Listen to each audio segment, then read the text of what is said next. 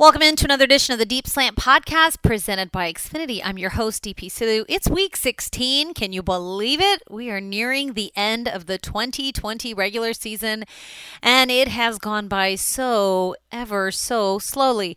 Uh, just kidding. No, I'm, I'm really happy that uh, the NFL season has gone off with pretty much without a hitch. I mean, the Texans' schedule stayed intact for the most part, uh, despite COVID and despite all the adversity that the team has gone through. But you know what?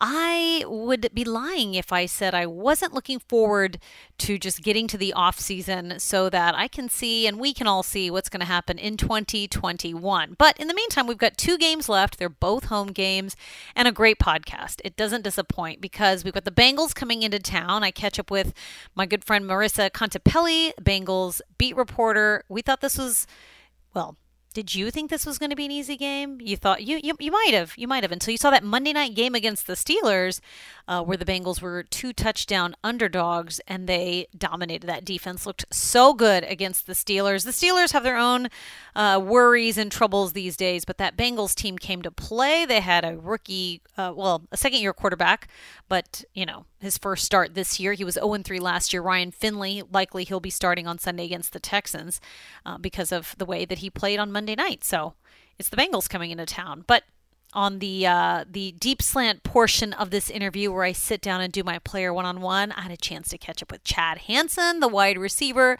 that's been making plays in the last three weeks. He's finally on the 53 man active roster, scored his first touchdown last week at Indianapolis. It was a loss, but he's definitely definitely been a bright spot for this team. And when you hear his story and everything that he went through to get to this point, you will be impressed because uh, I do ask him what his journey was like before last year. Last year was when he signed with the Texans practice squad. And he rattles off every single place he's ever been, where he's been cut, when he was brought back. And it's it's really astounding that he went through all that, stuck it out, and just still persevered, worked his butt off this offseason with Deshaun Watson, worked on his chemistry, knew that it was important to get those reps that he's not going to get when he's on scout team or on the practice squad and and he made himself better and we all saw it in training camp and then he had to wait for his opportunity because he was still on the practice squad and you know, it didn't come until much later in the season, but here he is, Chad Hansen. It's it's going to be very hard to take him off the field when he's on the field, which is why the Texans put him on the active roster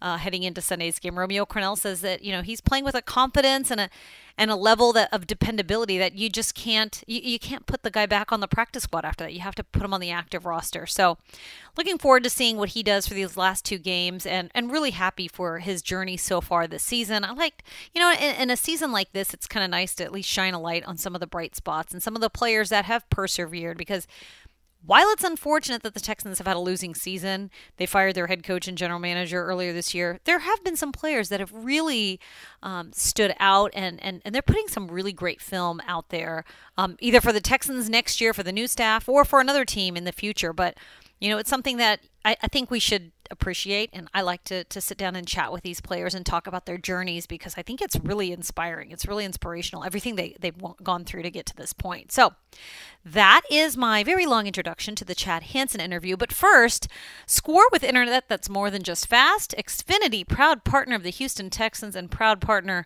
of the Deep Slant podcast because Xfinity gives you the speed, coverage, control and security you need for the ultimate in-home Wi-Fi experience. So, let's get into it. Let's let's let's sit down with Chad Hansen. Uh, I think you're going to enjoy this interview. He really, you know, he's just a, a, really humble guy and he's been through a lot and he's really enjoying the success he's had so far. And he's not the only one. His teammates were super excited to see him score that touchdown. And that's pretty much where the, the interview started. So take a listen. Chad Hansen on the Deep Slant podcast presented by Xfinity. Chad, I guess I have to start with the touchdown catch first of all. Your first career NFL touchdown. And I heard that on the sideline when you scored, there was pandemonium, like hmm. teammates hmm. running down the sideline, wanting to congratulate you, both offensive, defensive players. Uh, how cool was that moment for you and getting to celebrate it with your teammates like that? Man, I mean, you know, it was my fourth year in the league and my first NFL touchdown. So they knew how much it meant to me. And, you know, it was just, it was just awesome being able to celebrate with everybody on the sideline, going, you know, you know you're just so you're out of breath because you're you've been celebrating on the field with your teammates you come off and and everybody mobs you it's the best feeling in the world it was awesome Deshaun said he was so excited for you as well. He said that he was just worried that you might run out of bounds first before yeah. you actually scored. So, what was going through your head the whole time? I mean, that's a big moment for an NFL receiver. You had to wait a long time to get there. So, was there nerves? What, what was going on in your mind? Well, I mean, I, I think I'd played enough football over the first, um, you know, three games to, you know, there's no nerves. I knew what I was supposed to do. Um, but, but they called that play, and I knew um, with the coverage that the Colts run. Um, I saw the backside and the corner and the safety, Roma Brandon, and I knew I was going to be wide open, you know, because I was just filling that void. Um, but I was running across looking at Deshaun, and he wasn't looking at me; he was looking at Brandon, and I was kind of worried. I was like, I've been running for kind of while, kind of a while, so um, yeah, he he led me inside with the ball because I think I probably would have run out of bounds, but uh, he led me back inside. I caught it and uh, jogged into the end zone. It was it was one of the coolest feelings ever. Yeah. All right. So where's the uh, ball now? I imagine you're going to keep it forever and mm-hmm. ever. But well, I mean, depending on when this airs, uh, my girlfriend's birthday is today, so I kind of I wrapped it up in a box and she's gonna open it. So she's been with me through the full for, through the full four years, moving around and um, you know throwing me tennis balls and being my trainer and all that stuff. So we actually gave your girlfriend a shout out on our pregame show because uh, our producer, Tyler, saw that on TikTok. Uh, she didn't get a shout out for being the one to drive you to all those off-season practices with Deshaun. so we felt like we had to give her some credit. Yeah, yeah, she wanted. That's funny. I know the video you're talking about. Yeah, she wanted that shout out. I didn't give it to her. she was kind of upset. I think we're two yeah. now for her. So hopefully yeah. that makes up for it a little bit. So let's talk about that off season because I think that's probably one of the most talked about things every time we talk about you and and how good you looked in training camp. It kind of went back to the off season about how you followed Deshaun around different states, you worked out with him. What was that like? Because do you ask Deshaun like, "Hey, where are you going to be?" and you, you sync up with him? How was that plan made? And then how did you decide that you're going to go with him to different locations and, and, and throw throw the ball with him? Well, I mean, last year I was on the practice squad all year, so I didn't really have that good of a relationship with him. Um, and I knew going into the next season that if I wanted to be, you know, playing, I needed to have a, a good relationship with Deshaun, you know, because he's a starting quarterback, and you need, you know, the receiver quarterback trust is the biggest thing that you could have. So um, I knew that was a big thing. Um, so I would I would hit him up, you know, hey, what are you thinking about? You know, when are you throwing, or you know, what you're doing, and and you know, he'd text me back where he was, what he's gonna be doing, throwing. So, um, you know, I just always made myself available and and would fly, you know, here because I, I train in the off season in in Southern California. Um, but I would fly back here and throw with them. Went to Arizona with them. So, um, you know, just those reps uh, before training camp were were huge for me. Um, you know, and I, I obviously I hadn't had many reps with him the the previous season, so getting on the same page, the timing and all that helped going into the season. Yeah, and you know, you, you mentioned being on the practice squad, so obviously you're not catching passes from from Deshaun, and during those practices, you're on scout team or you're working with second, third team uh, quarterbacks. But what's what are sort of the things that you felt like you got better at? You, you, mentioned timing and chemistry, but what's that conversation like with Deshaun when you're out there practicing? Like what he wants to see from you and and what you need to give him to sort of get on the same page, like the way you guys are now. Mm-hmm. Yeah, I mean, there's always there's always a route drawn on the paper. You know, a certain depth, you know, a certain way to run it, but you know, football is always changing and it's, you know, reacting to how the defense plays. And and that's really the biggest thing. And I think that that's that's why him and how him and Hop had such a good connection. They always knew where each other was going to be, and and I wanted that with with me and Deshaun, and and being able to talk to him and um, you know seeing seeing what he saw uh, on different coverages, and and you know just we talk about seeing the play through one set of eyes, and you know being being the quarterback's eyes, and being able to you know be in the right spot at the right time. I feel like I've heard the word confidence a lot with you this this season. Tim mm-hmm. Kelly has mentioned it. Deshaun's mentioned it that you're just playing with a lot of confidence. And I imagine that's got to be because you got those extra reps. But what is that like during the first part of the season when you've had so much work with him this offseason and in training camp? And then the first part of the season, most of the first part of the season, you're on the practice squad. And now mm-hmm. you're actually on the active roster. So do you do you fall back a little bit or is it sort of like riding a bike that once you're back out there catching passes from him it's you, you kind of pick up where you left off. What is that whole process like for you? Yeah.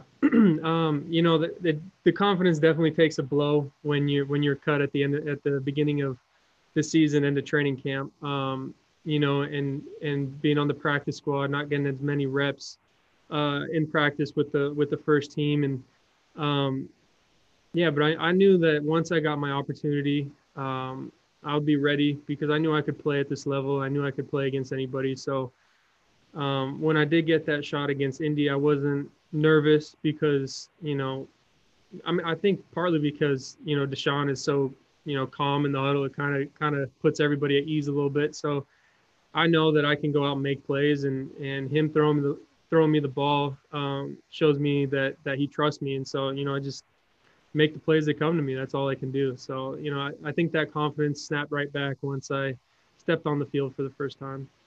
I think a lot of people don't know your journey into the NFL. Obviously, you've been with the Texans for the last two seasons. So you were on mm-hmm. the practice squad in 2019 and practice squad until you were on the active roster this year. But uh, walk us through, if you can, you know, what it's been like for you getting into the NFL and how many different teams you've been through for those first two or three seasons that you were in the league. Yeah, I mean, it has been a long journey, but uh, so I was drafted to the Jets in 2017. Um, played there for a year, uh, actually with Josh McCown. Uh, Josh McCown was my quarterback there. It's kind of funny, but um, so I was released my second year after training camp there. Uh, claimed the first week to the Patriots. Was there with the Patriots for two weeks uh, on the active roster. Was released there. Um, picked up by the Tennessee Titans uh, probably a couple weeks later. Um, was with Tennessee for a month, released there, um, and then picked up by Denver's practice squad probably around week eight of 2018. Finished out the season there. Um, went through all of OTAs uh, with Denver. Was released there in 29 the spring of 2019. Was picked up uh, onto the roster, like you know the off-season roster by the by the Saints. Came in for training camp there. First day going through medicals and physicals and stuff. They brought me in the office, released me. So I was fortunately picked up here. I think two or three days later. So it was the fourth day of camp here. Picked up here uh, last you know, 2019 training camp, and then I've been here ever since. It really is a case of perseverance. I mean, you cannot be an impatient person to go through this process and what you've been through. I, I, was looking at your college career. It seems like it it sort of mirrored that a little bit. Like you just have this perseverance in you, right? Because you grew up in California. You wanted to go to school in California, but even that was a little bit of a winding road, was it not? You, you started off at Idaho State, and then and then t- tell me about that and how, how you ended up back in California again. Yeah, for sure. Uh, I kind of matured late, so uh, I was I was kind of behind the curve in high school a little bit. Um, I didn't really have a, a, great high school career until my senior year. So I had a good senior year in high school, um, one of the better conferences in Cal- high school conferences in California. Um, my only offer was to Idaho State, and that was late in the recruiting process. I think pretty pretty close to signing day. So I didn't really know what I was gonna do. Uh, I got that, I got a full ride there, so I, I, decided that that was probably best. You know, that that was a school that wanted me. I went there. Started my freshman year, had had a good year. I I think 500 yards, but I knew that I wouldn't be happy there if I knew or or not trying at least to play at a higher level because I thought, you know, playing against some of the kids in high school that went to the highest level you know, I thought that I would be able to play there. So that spring, after my freshman year at Idaho State, I decided to start putting out emails to, you know, transfer. And so uh, went through that whole process. That was kind of that was kind of a terrible process, honestly. It kind of sucks, but thankfully I found a home in Cal. Uh, walked on at Cal, had to redshirt, and then uh, played a little bit my second year behind some of the receivers that we had uh, with Jared Goff. And then my redshirt junior year is when I was able to have a breakout season and play uh, with Davis Webb. So that was it was kind of a crazy journey there. Uh, like you were saying, a little bit of perseverance and um, not giving up, but you know it's it's definitely worthwhile. So Well, it, here you are on the active roster, and I hmm. think that Romeo Crennel's been asked about it the last few weeks, especially after your first game against Indy, um, about putting you on the 53 man roster because the way things are right now through COVID, you get placed on the active roster for game day, then you revert back to the practice squad. So you have this fantastic game against the Colts here at NRG Stadium, and then you go back to the practice squad, and then you're brought up again against the Bears, and you go back down to practice squad. Well, now you're actually on the active roster because you know you've shown that consistency. So what is that like for you? I, I can't imagine being in the league for four years and waiting this long to have that opportunity, but does it feel any different? I mean, the only thing I can compare it to is like when I had an internship and I finally got a full time job at a company, and it felt like I felt like when I walked in the door, things were just a little bit different, even though it really wasn't. But can you hmm. describe what the feeling's like for you now, just being on the active roster? I think, I mean, I think that's probably a good analogy, internship to a to a full job offer. But yeah, I, I'd say I'd say it's a little bit different, as in, you know, you have that trust, you have a little bit of uh, you know you kind of know that you're going to be here for a little bit instead of you know being on the practice squad. It's kind of like a week to week thing. But yeah, signing to the active roster is a big thing for me because I haven't I haven't signed to an active roster since my first year. You know, three years ago. So uh, that was a cool moment for me and my family, and you know, just just the culmination of, of a lot of hard work and and perseverance, and you know, just staying with it. Well, we've been really excited to watch your journey from practice squad to active roster to your first active game to your first touchdown. So uh, there's a little bit of season left. What, how do you hope to build on what you've started so far and, and, and get even better now for the future? Yeah, well, I mean, I just I just want to continue to have that trust from the coaching staff, from the front office, from you know anything that happens in the off season. You know, it's kind of up in the air right now. Nobody really knows what's going on. So I just want to put good stuff on film. You know, so I can go out there and I'm not just a flash in the pan, you know, three weeks, good games, and that's it. You know, I want to show that I can be consistent and continue to do what I've shown that I can do and that I know I can do. So that I have that consistency that that this this league really is looking for. All right, we can't wait to see it. Thank you so much for the time. A pleasure speaking with you, Chad Hansen on the Deep Slant, presented by Xfinity. Thanks so much, Chad. Yeah, thanks for having me. All right, Chad Hansen on the Deep Slant podcast. When waiting to catch up with him, wanted to talk to him in training camp. He was having such a good training camp. And then, you know, as the season went on, just uh, didn't get a chance to talk to him. He was on the practice squad, but here he is on the active roster and, uh, you know, doing some uh, some great things. And hopefully that wasn't the first, what that wasn't the only touchdown of 2020. Hopefully he gets to the end zone many, many more times because Deshaun Watson is nearing a passing touchdown record. And I'm not going to jinx it by saying what it is or how many more touchdowns he needs. Okay, well, he needs three more touchdowns. And then he's got the all time Texans passing touchdown passing record. He needs to reach uh, 30. So, anyway, just keep that in the back of your head. File that away. He's got two games left to do it Cincinnati and the Titans at home. And uh, let's get right into the Cincinnati game because that's up first. The Texans are hosting the Bengals on Sunday, and we caught up with Marissa Contipelli. She's a team reporter for the Bengals and chatted her, with her about all the injuries that the Bengals have gone through this year and about that big win on Monday night against the Steelers.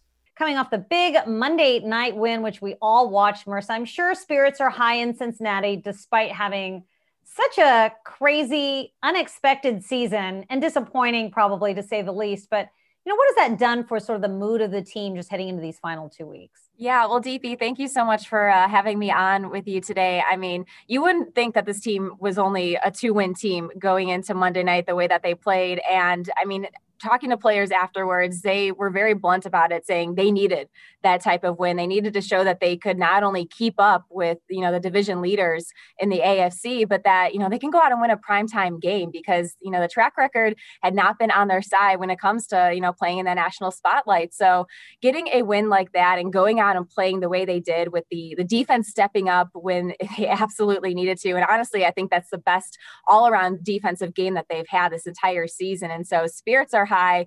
Uh, it was a great mood, you know, talking to players after the game Monday night and, you know, going into the rest of the week, just kind of absolutely the momentum that they want to take is, you know, there's two games left of the season. Yeah, and you mentioned the defense. They I will get to the defense in a minute, but the the quarterback situation, how crazy has that been for Cincinnati? Because when the schedule came out, we were sort of penciling in Joe Burrow as an exciting QB to watch, and we all know what happened with him. He went on IR, but it's been Burrow, it's been Brandon Allen, and then in Monday night's game, Ryan Finley at quarterback didn't put up great numbers, but still came out with a big win, had a rushing TD.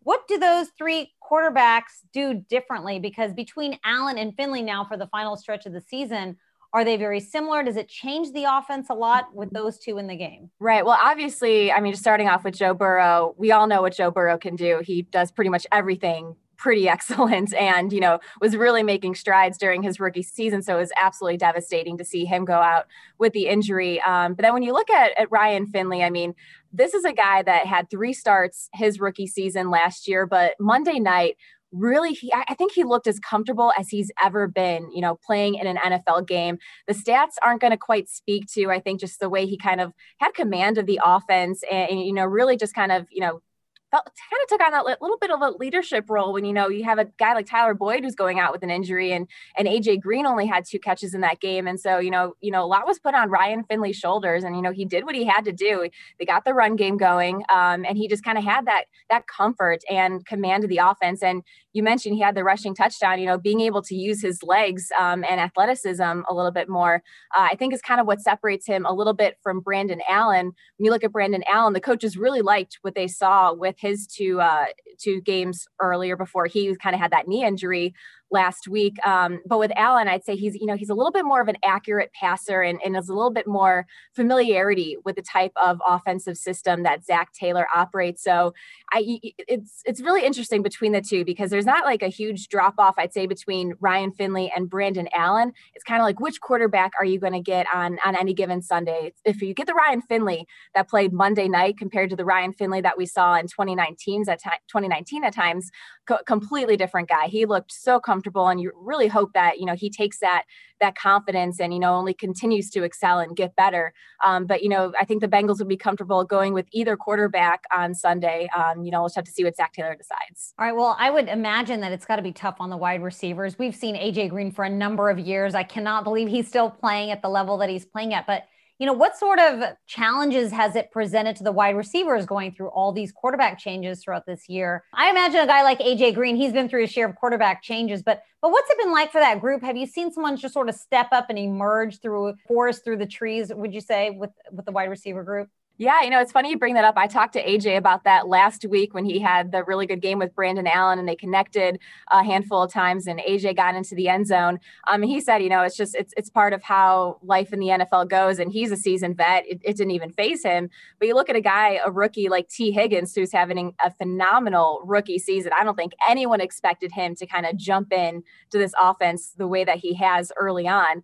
Um, you know, he really hasn't skipped a beat. Um, you know, obviously with uh, Finley coming in Monday night. Uh, they relied on the ground game a little bit more than passing. So, you know, Higgins' stat line didn't really scream much. But the fact that he was still, you know, being a reliable and a consistent target for Brandon Allen when he came in after Joe Burrow, and even a guy like Tyler Boyd, I mean, he's a, a veteran for this offense too. He just gives so much. He's so dangerous in the slot. You're hoping and relying on him to be another one of those guys that you can kind of call upon and go to in key third, fourth down situations. You know, it's kind of, you know, the running joke around here. Anytime you need a big conversion, you're going to go look towards Tyler Boyd because he's going to come up. He's going to step in to those big moments. And so it's, it's really looking at Higgins and Boyd you know, coming into their own, no matter who the quarterback is under center for the Bengals. And, you know, with AJ Green, you know what you're going to get with AJ Green. So it's, it's really about Boyd and Higgins moving forward. Well, I'm glad you brought up Higgins because he's actually our next gen stat presented by AWS. Among rookies, he has the fourth most receiving touchdowns. He has five for the season. So I know it's been such a crazy year for rookies in a pandemic and uh, the shortened, abbreviated offseason. But what is it about Higgins that has made him such a target for, for touchdowns this year? And, and what do you attribute his success to? Right. Well, I've talked to our wide receiver coach, you know, a handful of times about Tee Higgins, and he just praises his his natural, not only his athleticism, but kind of his his knack for just going and getting the ball, just making a play. I mean, he, he showed up on the big stage at Clemson when he needed to, and you know, really hasn't skipped a beat since coming into the NFL. And the thing I've always loved about Tee from like the moment um, I got to meet him over Zoom virtually was that you know he just has that confidence about him um, that you don't always get when you have you know a, a, rookie coming in trying to to prove their own and earn a spot because he had so many veterans kind of ahead of him even though he was a second round draft pick this year and so you know you know Tee's just really, um, really, really coming into his own. And each week you can see how much more comfortable he's getting with the offense. And, um, you know, him and Joe Burrow spent a lot of time over the summer just, uh, you know, phone calls, texting, getting to know one another and making sure they were comfortable with one another, even though they weren't able to be in person throwing routes and, and you know, just getting used to one another and kind of, you know, what their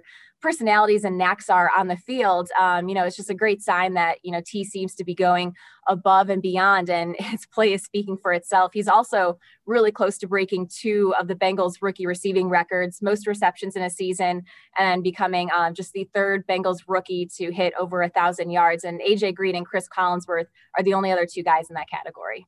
Oh, impressive. All right, let's talk about the the Bengals run game because no Joe Mixon, but Giovani Bernard stepped up nicely in that win over the Steelers on Monday night.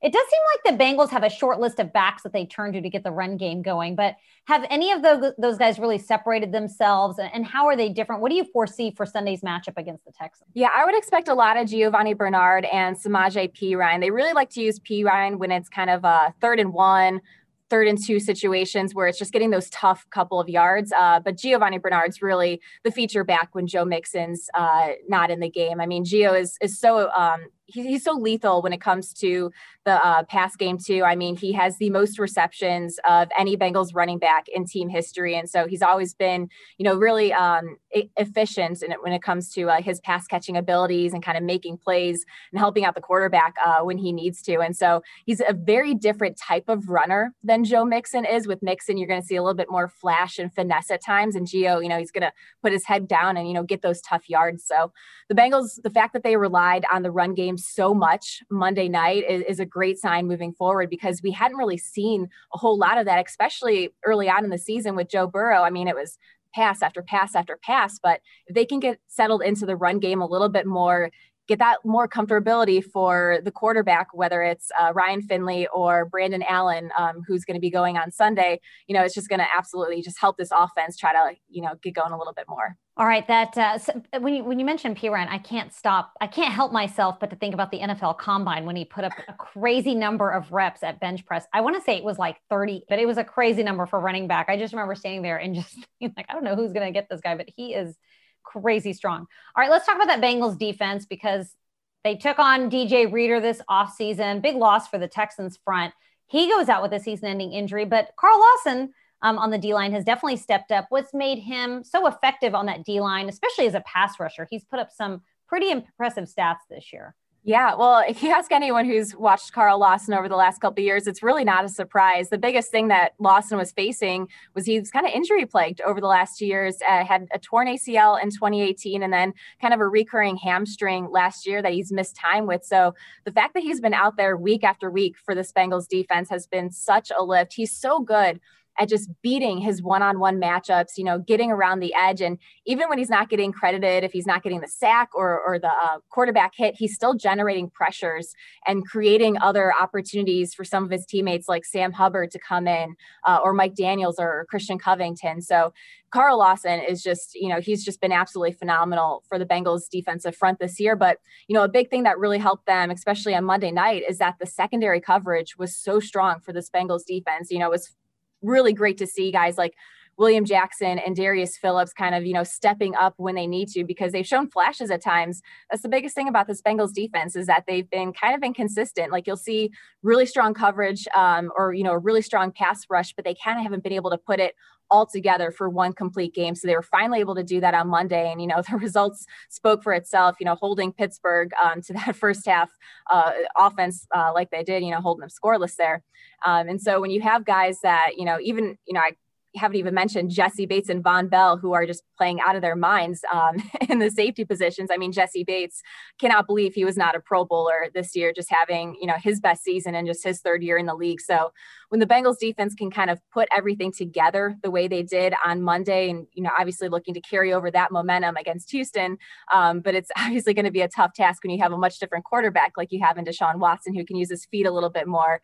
Uh, you just hope that the secondary can kind of hold its own and and hold that coverage to allow the Bengals pass rush to kind of get in there. Well, much like Deshaun Watson, whose rookie year ended in a season knee injury, the same happened for Joe Burrow. We saw a lot of athletes from around the league post up on social media and wishing him the best. But what can you tell us about Joe Burrow's road to recovery. I mean, have you heard much about him since the knee since the knee injury and the surgery and, and, what can you expect i imagine these two teams they face each other pretty much every year so there will come a time very quickly when we do face a, a bengals led team with joe burrow under center but what, what can you tell us about his rehab and recovery so far yeah, well, so far so good. Um, you know, we haven't really gotten a chance to speak with Joe too much since his surgery happened. Um, you know, he's not in the Cincinnati area recovering; he's out on the West Coast. You know, just getting that relaxation rehab in as he's you know you know try to make as best of a recovery as he can hopefully ready for the start of training camp. Um, but so far so good. And you know he was even tweeting during the game uh, monday night that you know it's a lot more fun to be playing than actually watching. So